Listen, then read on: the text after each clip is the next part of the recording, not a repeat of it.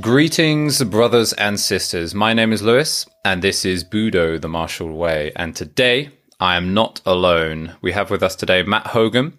Uh, you may know him from Twitter, and also the founder of Move Me Quotes.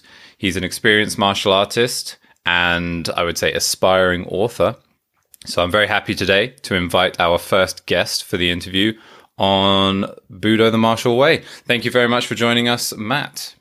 It's an absolute pleasure. I've just recently come across your work and I am already a fan. So I'm happy to be here today. So how how have we connected? Um, um, I, I'm sure we have some mutual acquaintances. We do. I actually saw one of your spaces that was actually sent to me. Um, you were hosting it at 11 p.m. my time, so ah. I had to practice a lot of self restraint to not go on because that would have got me all riled up and kept me up much past my bedtime. And so, um, well, that was m- one of my uh, most recent interactions with you. And after having listened back to that pod or that spaces that you did, um, that was when I reached out through DM just to talk to you a little bit more about it. So I, I have I heard you at a few spaces, um, loved your obviously just Twitter, and I've just been looking forward to this connection. So mm. that's I think how our most recent interactions have, have unfolded. Awesome, awesome. So where are you? You're you're in America. Uh, I am. I'm, East Coast. Correct. I'm uh, Buffalo, New York. Buffalo. Oh, okay, okay. My sister lives up in um, uh, Toronto, so I've been down into the state of New York, but not into the city. Yes, mm. yes. Yeah, interesting. Okay, so yeah, I wanted to start off talking about your martial arts experience. You have, correct me if I'm wrong, 21 years of primarily Taekwondo experience. Is that right? That's correct. I started, I was actually so excited to take my first martial art class that I memorized the date that I had my first lesson scheduled. And so I took my first martial art class April 11th of 2001. Wow. And um, that was a, a, a Taekwondo class. It, we, it was an ITF style Taekwondo. So it's not WTF. Um, mm. It's actually closer to like a Shotokan karate style. And right. that is a little bit more of you know the style that I've been associated with for my entire martial art career. So long story short with that, and I can go into it in more detail if you'd like, but I took my first class April 11, 2001, fell in love with it, uh, fell in love with the instructors, the art, everything that that school was about. And then slowly but surely started taking more classes, started coming early, staying late, yeah. started assisting other classes. Mm-hmm. And then I started to teach other classes. Then I was getting kind of like allowances under the table then I got hired. Then I went to college so that I could become a better martial art instructor, graduated from college, got hired full time. And now today, I'm like kind of like the head manager running that location out of six locations that the school wow. facilitates. So wow, that is my full time job. Yes, it's been right. a, an absolute blessing because I'm sure you can relate to the idea that that is not common. It mm. is not often the case that the uh, martial arts school can hire and you know adequately keep martial arts instructors and pay them full time. Like it is either the mm. headmaster instructor who is doing it as their full time gig, and that is it. And then they have a couple maybe part timers. Yes. Um, but it is not common for a martial arts school to be able to facilitate a full time job and to facilitate multiple locations and all this kind of stuff. So it's been an absolute blessing for me. And it's actually been quite a unique experience because I've actually 32 years old have never been to a single job interview. This is the only this is the only job I have ever had, and this is the uh, the full extent of my kind of like career orientation focused. So yeah, that's that's been quite the journey for me. Well, I mean, I, you're certainly living the dream of a lot of people because yeah, that's that's it to take your passion and just go full time with it. That's absolutely amazing. Um, and yeah, I, I know exactly what you mean. I, I, had a very similar kind of journey um, with myself. Started practicing Muay Thai. Started turning up early. I'd, I'd go for a run um, before the lesson would start, and then you know I'd be one of the last people to leave. And eventually, I remember Actually, I remember the first time I assisted a uh, teaching a, a class.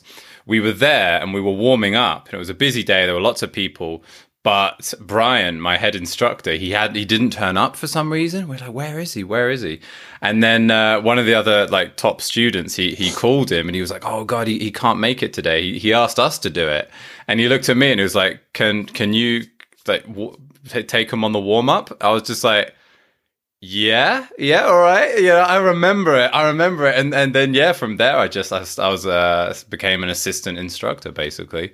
Um, that that sounds very similar to my experience coming up. I, you know, I, a very traditional school uh, practitioner and a very traditional martial artist, in the sense that uh, very militant, you know, feeling, and it was never like there was never a formal leadership curriculum that he mm. taught or like a how to become a teacher, no pedagogy, none of that stuff.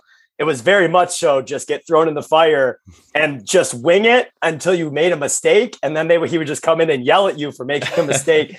and then you would literally just learn but through fire. You would learn by messing up and by having to self-correct after the after the fact. But mm. because of that, we, we lost a lot of talented, uh, you know, high potential instructors because of that kind of heat. Mm. But I was fortunate to come up under some instructors who started to actually pilot and formulate leadership training programs to help, you know, curriculamize mm. how somebody goes from being a martial artist to becoming a good teacher in the martial arts because it is not always the case that if you're a good martial artist, you're a good teacher. Is actually very much um, not not very much so because it is true that there are some great martial artists who are also great yes. instructors but it is not i don't think that correlation is always that right i think it takes there are definitely people who you know i think teaching is a skill set in its own right is what i'm saying outside of yeah. just the martial arts training yeah, you're you're 100% right because uh, at my gym alone, I've been very fortunate to uh, train with some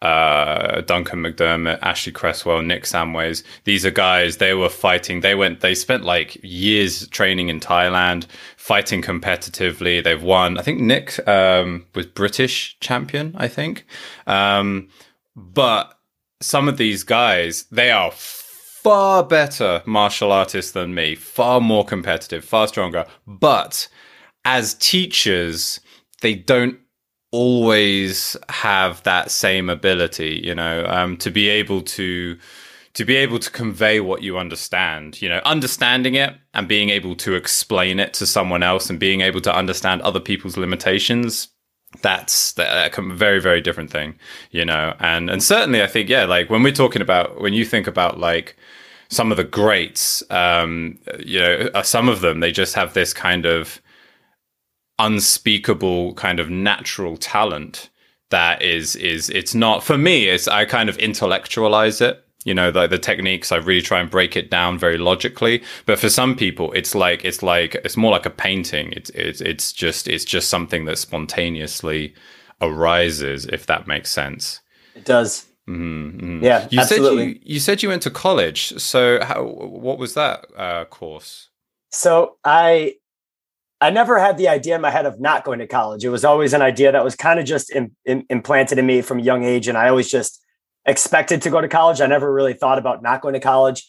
Um, but it was also true for me that I pretty much knew what I wanted to do at 11 years old, which is very uncommon. I mean, when I like like like you can imagine, when I started, you know, making progress and started seeing myself become somebody who was who I wanted to become, I wanted I was hooked. I wanted more of it and I pretty much knew I wanted to become a martial art instructor because those instructors who I who I emulated um, helped me to follow a path that was just so transfer- transformative in my life. Right. So when I was, when it was time for me to go to college, I decided that like it, there wasn't a question in my mind that I was going to be a martial art instructor. So I decided I wasn't going to college so that I could go and follow a specific career path.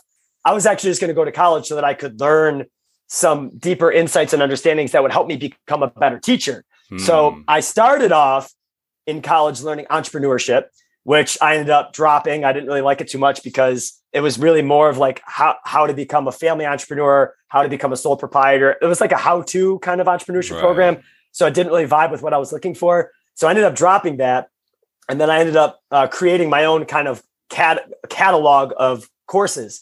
And I took a physical education base. So I, I you know, had all of the, you know, the, the classes that you would look for uh, physical education, so healthy human performance, um, kinesiology, um, exercise science, dietetics, things like this. And then I, I dropped all the classes on football, baseball, basketball, soccer, volleyball. Yeah. I dropped all of that. And that opened up more room for all the other things like philosophy, psychology, a little pedagogy. I tried to add in all these different elements that I wanted to just pretty much learn about so that I could apply it to teaching at the school, which is what I did. And then I ended up graduating with a bachelor's of science um, in physical education with a minor in healthy human performance and exercise science. And that's what I took with me. And I've never used it outside the school to this day. It has only been applied to the classes that I've taught. Well, that's amazing. Like, um, yeah, um, your students are lucky to have you. That's really impressive. Um, one of my students is um, uh, um, he is a Japanese. Uh, he's a high school teacher, but he did a uh, he did a degree in uh, psychology, and we're always talking about the the psychology behind competition, uh, mindset, dealing with fear and anxiety, and all of those kind of things. That was something I never really thought about when I was younger, when I was competing, you know, I was just kind of like trying to get psyched up and just trying to like, you know, like, and, uh, but that applied too much pressure.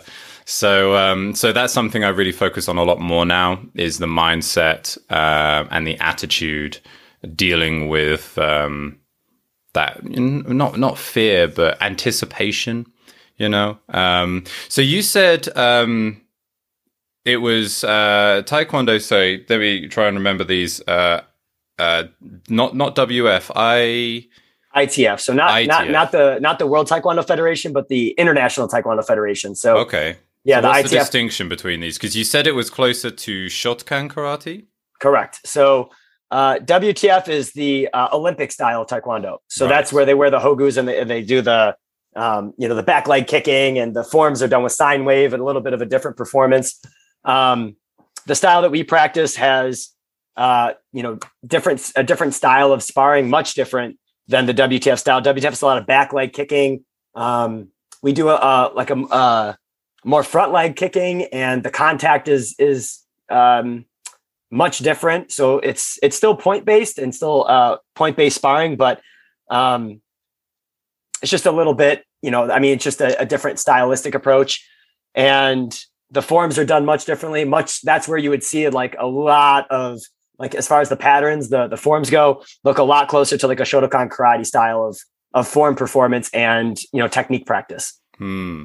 Yeah, that's interesting because uh, yeah, full uh, full honesty, I sometimes I've been a little bit critical of Taekwondo in the past for that kind of um, just Olympic. Uh, you know, the the focus has shifted somewhat just to, toward the more point based things. And it's the same in, in karate. You have some forms that are a lot more uh, just kind of point based kind of competition. Then you have others like Shotokan, which are quite famous for being right. a lot more like kind of hardcore.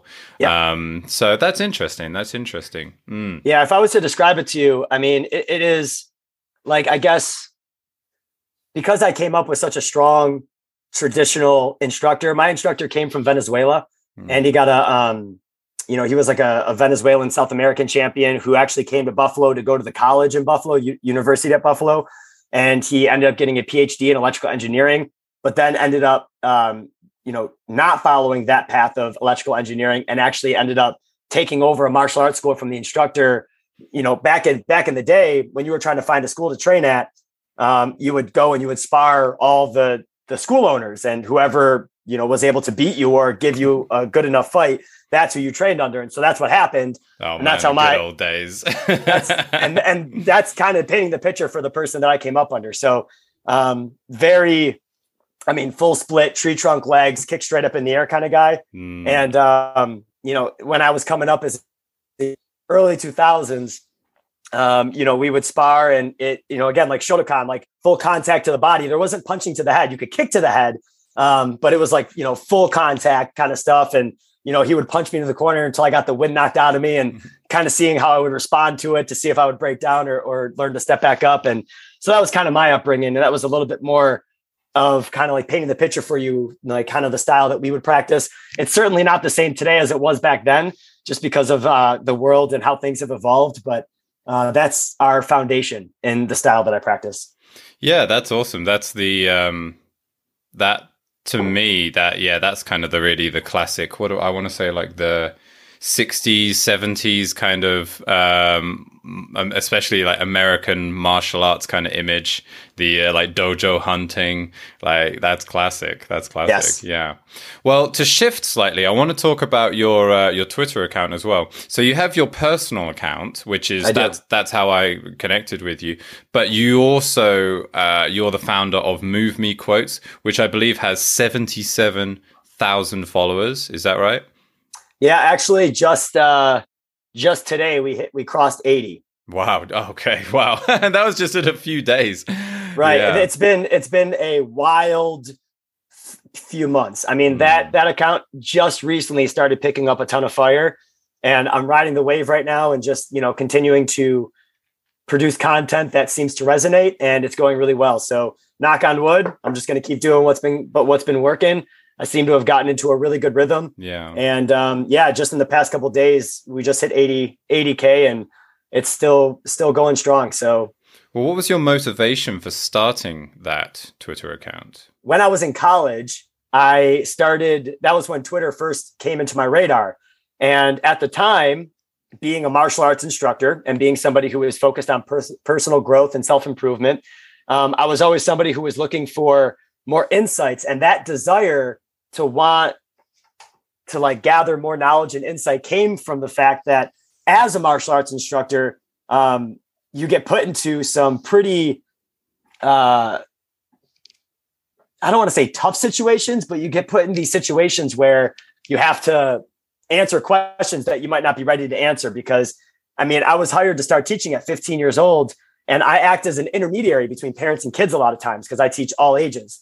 So a lot of times parents will come up to me and tell me I have to talk to the kids about bullying or how how they can overcome bullying. And I'm mm. I'm I'm in school myself dealing with that. I don't know. That's a I lot of had, pressure to at that at an early age. And and it and it created a fire inside of me because I uh, I'm very much um I, I don't know I'm an INFJA so I, I I'm the person who likes to have you know the answers right. I just mm. that's one of the desires I just innately find myself yearning towards so when people ask me questions like that, I feel like I let them down if I don't have at least something to offer them.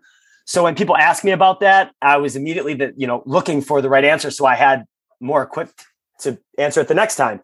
I would even have, you know, I would have parents coming up to me asking me about like marriage counseling questions, like how they can handle their, like that's just to give you like examples of the kind wow. of questions I would get put into just because it was such a busy school and because I was exposed to a lot of different personalities. And it was a very much character development based school. Like we're trying to use martial arts as a tool to teach self improvement and personal mm-hmm. development, like a character development vehicle.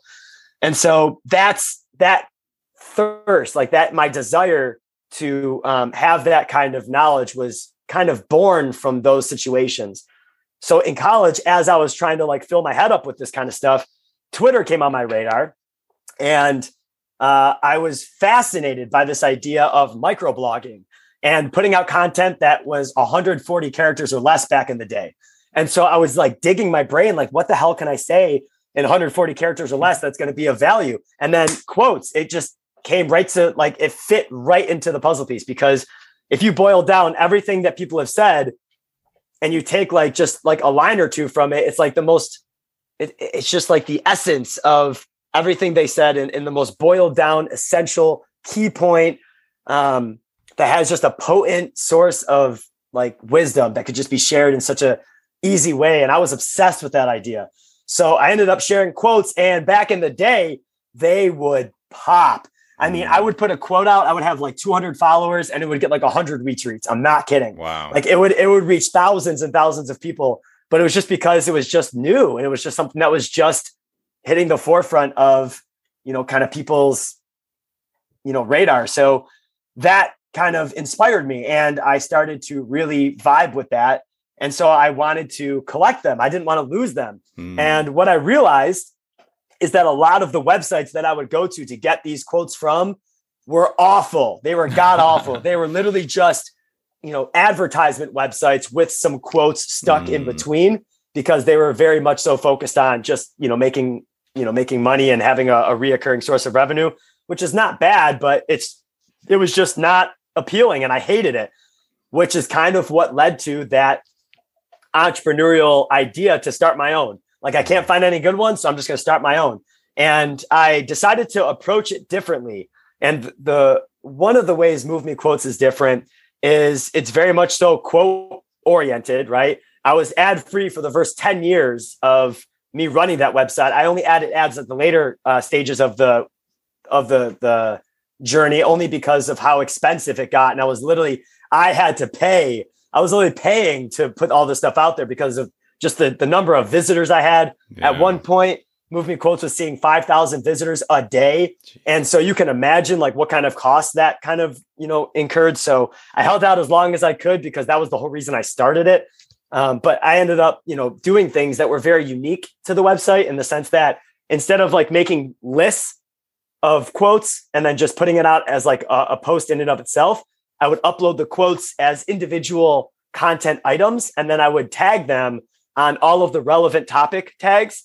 And then all of a sudden, it was creating this web, this library web that has thousands of connections of quotes that were applying to all different topics and ideas, which had this really powerful, it became this really powerful online resource. And so, anyways, that's what started it. I started sharing those on my personal account. And then um, I decided to just give it its own house, its own place to, you know, reside. And that's where Move Me Quotes was born. I started building up that brand and that started again. I remember the date I started it. It was October 10th, 2010. So 10, 10, 10 was when I started Move Me Quotes and started just uploading a couple quotes a day. And it's been about, I don't know, 11 years of running Move Me Quotes at this. And I've got close to 10,000 just individual items of like insights and resources that have been cataloged. And that's just been a 10 year journey of just building it one, one quote shared at a time. Mm-hmm it has been said um, that anything you have to say, someone else has said it and they've said it better. Yep. That's the thing. So, some people, yeah, they like to kind of shit on just like, oh, reposting quotes or platitudes or that kind of thing. But it has been said before and in such an eloquent and and so directly that's the beauty of these things is is there a lot of these quotes are written by uh, very educated very eloquent people and they convey often they convey very complex issues and complex ideas in a way that is very direct and resonates with people. So that's why, of course, yeah, you want you want to learn from these people as much as possible. It's so, funny you mentioned that. I was just going to comment real quick. Mm-hmm. Um, you that was actually what led to a lot of my imposter syndrome as. I was mm. coming up as a writer, right? So because of the fact that I was so obsessed with these quotes, and I was just always uploading them from some of the greatest minds who have ever lived and and who are alive today that I was constantly comparing myself to them. And I was in this this bubble of is like you know I'm uploading quotes from you know some of the greatest minds who have ever lived. Who the hell am I to comment on them and to write anything in relation to them right? So I had this this really uh, big self-limiting belief of I didn't have anything to say in comparison to. And it took me seven, eight years of not writing or commenting on these quotes I was uploading before I finally got to a point where I was just so saturated with ideas. Like, here's the thing, um, and this is a, f- a funny just side note. I wrote my first personal development book that I read was Seven Habits of Highly Effective People by Stephen Covey, classic. Yeah. And I remember finishing that book and thinking to myself, damn, like there is nothing that could there's nothing else that could ever be said about personal development. He covered all of it. It's just the most brilliant thing I've ever read.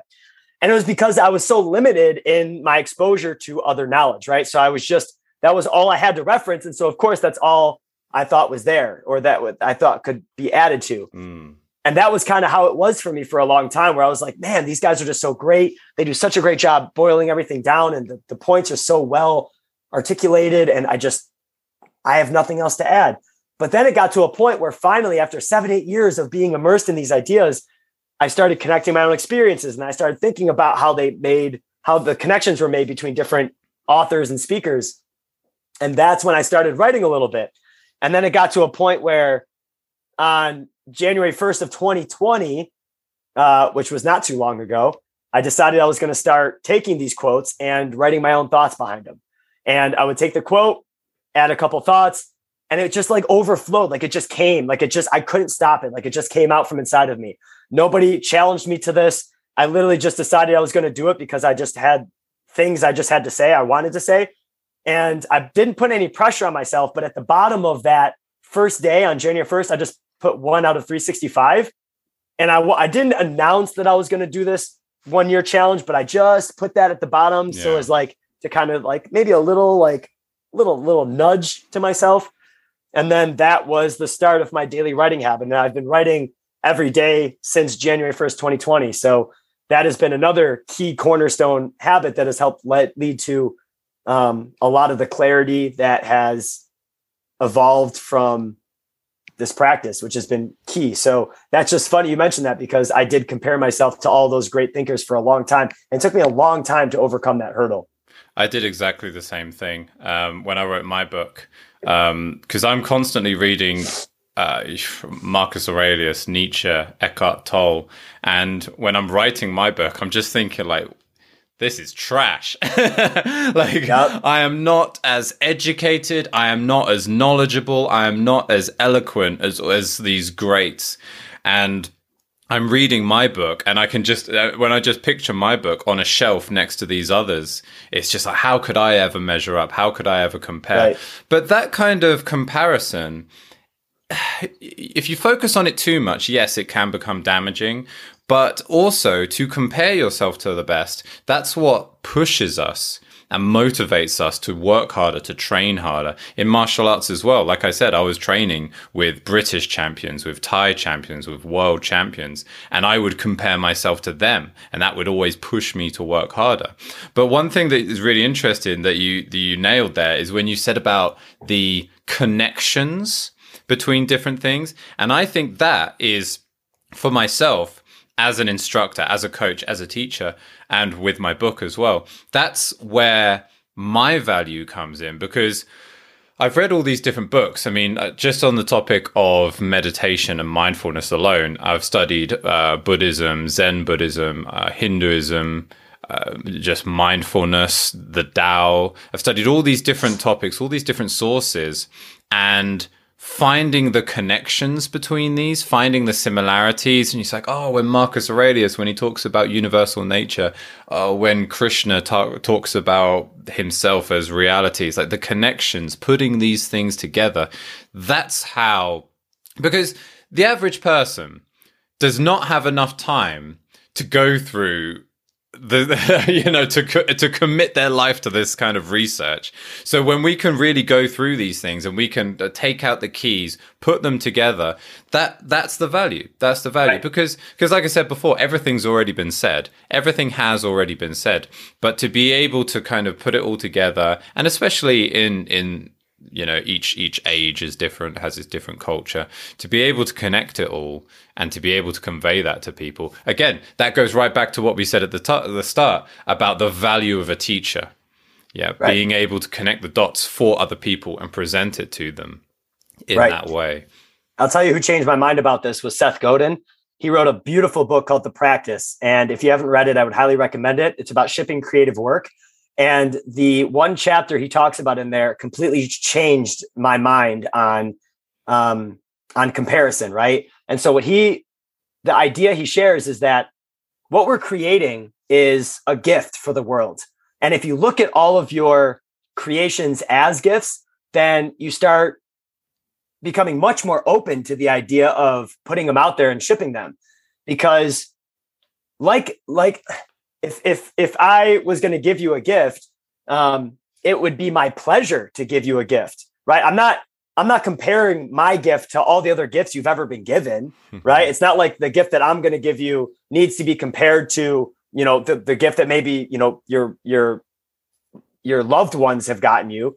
But when I started looking at it that way, I started thinking to myself, you know what? That's exactly what this is. This is not about comparing you know one person's ideas or creations to another this is about just you know putting something together that's uniquely your own that you can you know offer to even if just one person receives it well. Like that's the beauty of a gift is not you know changing the entire shape of humanity mm-hmm. and and altering the course of how everyone thinks in the entire world and selling 15 million copies. The real beauty of what we're trying to do is, you know, take our, our life experiences that are uniquely our own, package them in a way that could be given to others who are in similar life experience situations that could be received in that unique way that they could use to help navigate the landscape of their life in maybe a little bit of a better way. And when I started looking at it like that, that's what made it much more comfortable for me to write every day, to ship every day, to start putting together these lists that had my own unique ideas and opinions behind them, and then to start writing this book that I'm working on. So yeah, that's the that's been the big mental shift for me lately is not looking them as pieces of, of comparison that need to be better than everything else that's ever been said, but just my unique gift that's offered from my unique voice that can offer people who are in very unique situations to me. That's absolutely critical. One thing I learned when I was doing my personal training course um, is that you know sometimes you can kind of get lost in the whole you know like sales and pricing and clients and and the whole business side of it. And especially on Twitter as well you know there's a lot of like high power businessmen you know trying to make money trying to all about sales all about financial success. But one thing that my, the the person when I did my personal training course that he taught me is that if you truly believe that what you are giving this person is something that they need, then you won't you won't feel so hesitant about you know the, you you won't focus so much on the business and the financial side of it.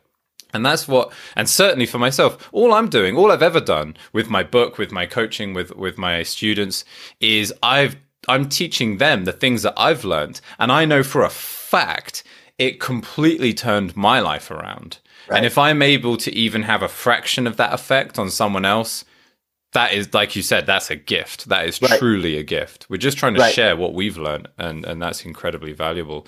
So it must be very rewarding for you. To, what kind of um, like what kind of age ranges do you have in your in your school? We do all ages, and I I mean all ages. I mean we start. We have a three to six year old program for we call them little champions, and so the champions are is literally just about using martial arts as a tool to teach basic listening skills, following direction skills, and like getting discipline mm. built in hmm. at an early age. We have a junior program, which is seven to 12 years old, which is also about character development and using martial arts as the tool for fitness and for just basic self improvement, for becoming leaders in their classroom, um, forming identity, that could be done with them associating to like you know self-respect and building self-confidence and you know being you know strong individuals and believing in who they are. And and then we have our teenage program which is kind of 13 to 17 and 13 to 17 year old you know program is focused a little bit more on starting to introduce more of the intricate self defenses um, starting to go a little bit more into detail as far as how to actually become a leader and how martial arts can use it as a like more serious tool um, to separate themselves. And even more importantly you know acting as an outlet for them to express some of their energy and you know um, anxieties and you know uh, you know mental issues in mm. a more constructive outlet right so having that's a, that like, was that was what it was for me when i started practicing muay thai most definitely and that's that's what we try to act as for a lot of teens and they need that they need a safe place where they can express their energy in a positive, constructive way rather than, you know, going towards other negative outlets or paths. And then we have our adult program, which um, goes 18 all the way up to we have we actually we actually have um, uh, like 80 years old training with us. Wow. And so it's literally just like a, a Taekwondo movement based class. Mm-hmm. I mean, they're not, they're not sparring, of course, at 80 years old, mm-hmm. but they're, they're doing movement that's oriented and that's being done in a martial way, but um, for the sake of longevity and health and flow and things like this. So mm. all ages of the spectrum is what I've come up learning how to teach. that just just as a slight aside, that reminds me. Um, have you read Karate Do: My Way of Life? I have not. It is. Let me just grab it off the shelf here. So this was written by Gichin Funakoshi, uh, mm. who um, he is famous as uh, transmitting uh, karate from Okinawa to Japan and then to the world at large, sort of uh, during the war and post war. And uh, this was written later in his life, and he really talks about the value of karate and how how martial arts shaped him and how he even continued to practice right into old age. It just you just reminded me of that, and I think you would really really enjoy this book. I really I'm going to order that right when we're done. Fantastic, yeah. Thank you but, for the recommendation. But yeah, and it's interesting. God, so many things you were saying there. Like, I, I love what you're saying about yeah that early age when you're three up. That yeah, okay, they're not going to be you know really um, nailing that kind of like high level technique, but instilling that kind of discipline, teaching right. them to listen, to right. focus, to respect others, to right. apply themselves to something. Like these are all universal qualities. And this is, this is probably far more important than I would say a majority of the stuff they're learning in school. You know, 100%. Absolutely. But then later on, um, having that outlet, um, for me, I mean, for me, when I was at school, I was always I was treated like okay, you, you know, you're an intelligent kid, and some of this is maybe a bit easy for you, but I I kind of had this uh, this kind of issue with authority and you know not like I, I, don't i don't want to impress you i don't have any interest in appeasing the teachers or anything like that but i really wanted to apply myself to something and that's why eventually i joined the military and you know practicing martial arts so i had that feeling of I want to apply myself to something. I want to commit to something. I want to really, you know, I had that desire for the discipline, the effort, but those needs were not being met in conventional education. Right. So within the martial arts structure, within uh, Taekwondo, Muay Thai, Karate, I think that really has a lot of value for people that are kind of um, dissatisfied with traditional uh, contemporary education. Does that make sense? It does, and that's interesting that you that you say it in that context. I um, again, I was fortunate to have started at 11 years old. The reason I got into martial arts um, was a little bit more, uh, it didn't come from as deep a place as that, believe it or not. I, to be completely transparent, when I was a kid, I grew up on a street that uh, was just filled with awesome, awesome neighbors and awesome kids, always outside playing. This is before cell phones popped.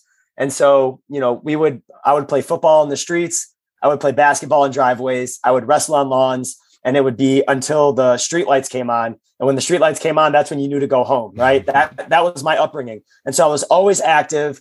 Um, i was always athletic and i was always being challenged physically. And then when i was about 10 years old the neighborhood i grew up in started getting really bad and there was gang violence and there were shootings around the neighborhood from where wow. i lived. And so it started turn you know taking a bad turn. And so i was in again a fortunate situation where my family was able to move out of that neighborhood for the safety of the family.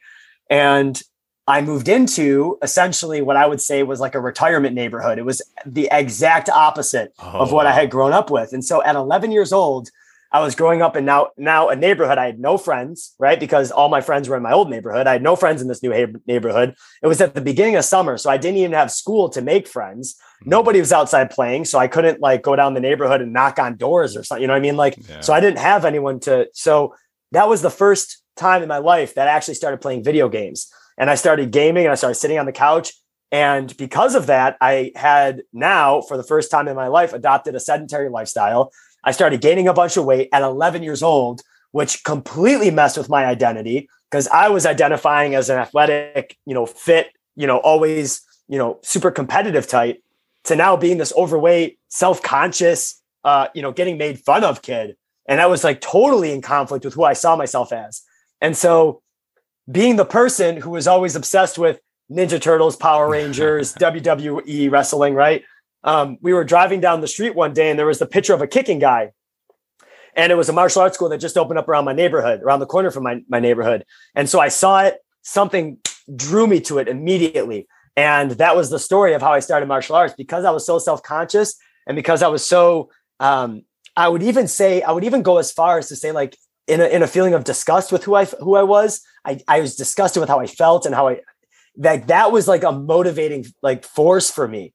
And so, like I said, when I walked into that school and I saw these instructors who were just like the epitome of strength and confidence and conviction and you know all of that that was what like got me into it.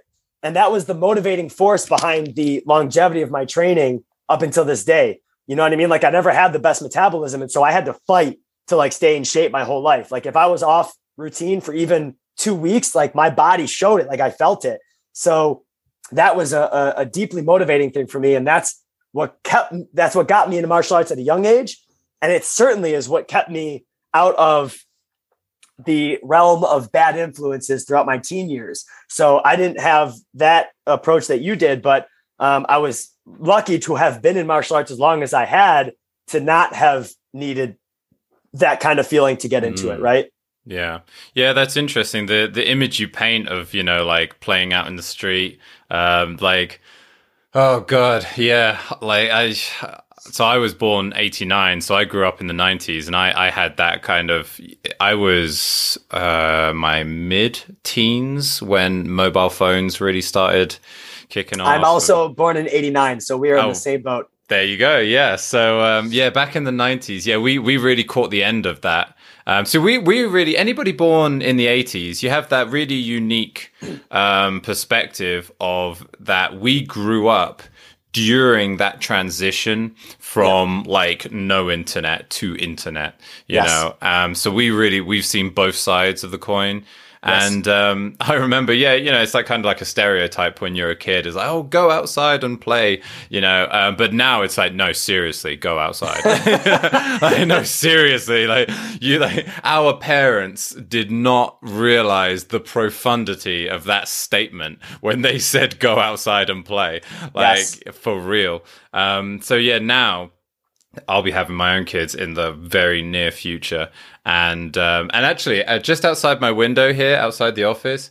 Um, so this this apartment block is kind of like at the end of a street, and just outside yep. there's uh there's a few houses, and they they have these young girls oh god they must be maybe 6 to uh, 11 12 years old and they're always out there playing. They're on their bikes. They're skipping. They're just they're doing all sorts of stuff right here in the end of the street. And i love it. I'm so happy yes. to see them yes. out there doing that. And when i have my own kids that's what I want to do. I want to have this. I want to have a neighborhood that yes. has a community. Um, yes. They, I, I saw a while ago. They, um, that house actually just out there. They had a funeral, so um, I bought some flowers and I took over. Never spoken to before, just kind of wave every now and then. But you know, I, I took some flowers over because it's like I want to connect with the yes. people around me more, um, not just for myself, but for my kids and for my family as well. So so it was yeah. absolutely pivotal for me. Like if I didn't have that kind of like upbringing, I don't know who I would be today. Like the people, like those kids that I grew up with absolutely shaped my life into, you know, this, this identity. Like again, if that identity wasn't formed at that age, and like this is what I think about sometimes about how sometimes kids come in and their entire life they've been overweight. Like that's all they know. Mm. That's the mm. only reference point they have.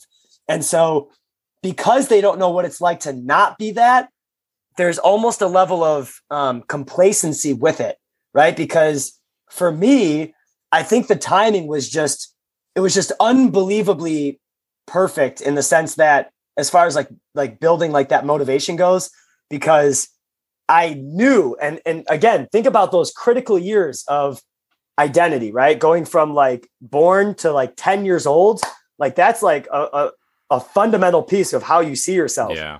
And so I was just at the cusp of like solidifying that identity when it started like transforming into the worst possible way. And so that sharp contrast, like I knew what it was like. So I mm. knew I could mm. go back to it, but I felt the contrast. And so that's what led to such a deep, burning desire inside of me to like want to shape that differently. And so I think about that. It's like a lot of that like it's how do you teach that? Like how do you teach that level of like commitment to self-improvement when that's all a person has known for a long time. You know what I mean? That, and I that, think about solving that question because I think there is a way. I do think there is a way. And I think it has to do with one step at a time, of course. Mm. And I think that you just boil it down to small tasks done over a long period of time that lead to the transformation that can then lead to a new identity. But I think that it's definitely a really tough thing when you don't have that other reference point to like base off of. Absolutely. It's it's perspective.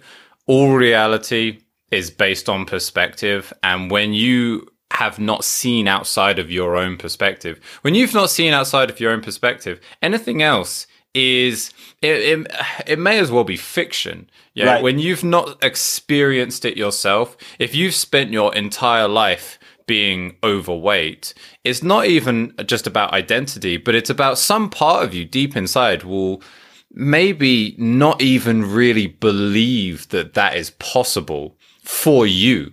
You know, you think like right. well, that that's just you know like I can't change the color of my skin. I you know that's this this is just a part of me. Right. Um, so yeah, to give people that shift in perspective is and and show that when it comes to things like your weight or your strength or your confidence, that it is possible to transform your life and it is possible to see outside. And that's exactly the situation for me when I was a teenager. I was so I was so angry and I was so upset with so many things, but at the time I didn't even realize it because I was so for such a long time that was just my entire reality. I was just like, oh, right. oh, this is just what life is, you know. Right. And it's not until now, um, literally, well, I've been um, I practiced karate when I was a kid, but I've been practicing Muay Thai for um, twelve years now. Right. But it's only over the last uh, five six years that I've been meditating and I've been much more conscious of my own my own thoughts and my own awareness that right. now I look back into my teenage years and I realize like how unhappy I was. Right. And and it's not until I've had that that perspective change that it really becomes apparent. Right. So yeah it's yeah it's it's conveying that to somebody else and to giving them the confidence that no, you can change your life. It right. is possible. There are things that are possible that are entirely outside of your wildest imagination. Right. How can you convey that to someone? Right. And yeah. I think that there's that there's definitely steps you can take. I, I think um, you know, you, I, you, I was listening to one of the podcast episodes you were talking about, and having a growth mindset is the first fundamental. I mean that that I, I when I read Carol Dweck's book Mindset, yeah, I mean that yeah. was a game changer. So understanding the growth mindset that I think that's a that's a fundamental key to the whole puzzle that you can in fact change how you think and you can in fact change how your body, you know, behaves in the world. You just have to, you know, commit to enough, you know, actions over an extended period of time so that it, it eventually tips the scales of your of how you of how you look at your identity. And i think that that's a, a fundamental key of it but you know we could go deeper into that topic if you want but that's definitely a, a part of it. Yeah when when i read mindset um at first it's kind of like okay yeah i get what you're saying you know uh, fixed mindset growth mindset. I see the difference. I see the distinction. I see the value. I get it. And and I read through the book, and in that book, she kind of she does go over the same concept from like a lot from like a different angles. And at she first, does. I was I was just kind of like, yeah, yeah, I get it. But the more I read it, the more I started to think about my teenage years and about my especially my early teenage years, and the more I realized my own mentality when I was younger. And the right. more I realized like how, because I had a, a, fixed mindset and I had a lot of, a lot of pride. Um, and, and I, the more I realized how that shaped my attitude and how that limited my own growth. And so I really had to, yeah, at first I was like, yeah, okay, I get it. But the more I read it, the more I how realized how it applies to me. And right. now when I have my own children, that will be one of the absolute fundamental things that I will be instilling in my children is a growth mindset. And again, this is another thing that on Twitter people like to kind of shit on that book a little bit, like, oh, you know, this is like um, mid tier stuff, and it's like, but it, the it is just so fundamental and so vital. You cannot overemphasize that. Well, I would love I would love to keep chatting, and we are rolling on this, but it is almost nine o'clock, and I have a I have a student I need to see. so I think, for now at least, we're going to have to call it there. But that was absolutely fascinating, and I really, really enjoyed that conversation. Thank you very much. Yeah, so did I. I could keep going for hours, I think. So we'll have to we'll have to do a Twitter space soon and, and entertain the full scope of this conversation. Yeah, that would be a very nice follow up from this. And that would be a good opportunity as well to uh to invite people to, you know, to ask questions and to engage with that. Because that's the great thing about uh, the Twitter spaces is like the first part you can have that kind of like podcast, but then at the end you can like, okay, invite people in, have questions and interaction. Right. Um, but yeah, again, thank you very much for that. I am looking forward to your book when that comes out. That's going to be a good one. And um, yeah, thank you, thank you for for this now, but thank you also for your contribution to the the Twitter space. And thank you for yours. It's been a pleasure getting to know you and to see, you know, the the body of work that you're coming up with. I'm really looking forward to following your path and to continue to connect with you in the future. So thank you for making the time for this today. It has been an honor to be your first guest um, on this podcast, and I can't wait to hear it when it's done. It couldn't have gone better. Thank you very much, Matt. I will speak to you again very soon. That sounds great. Have a great day, Lewis.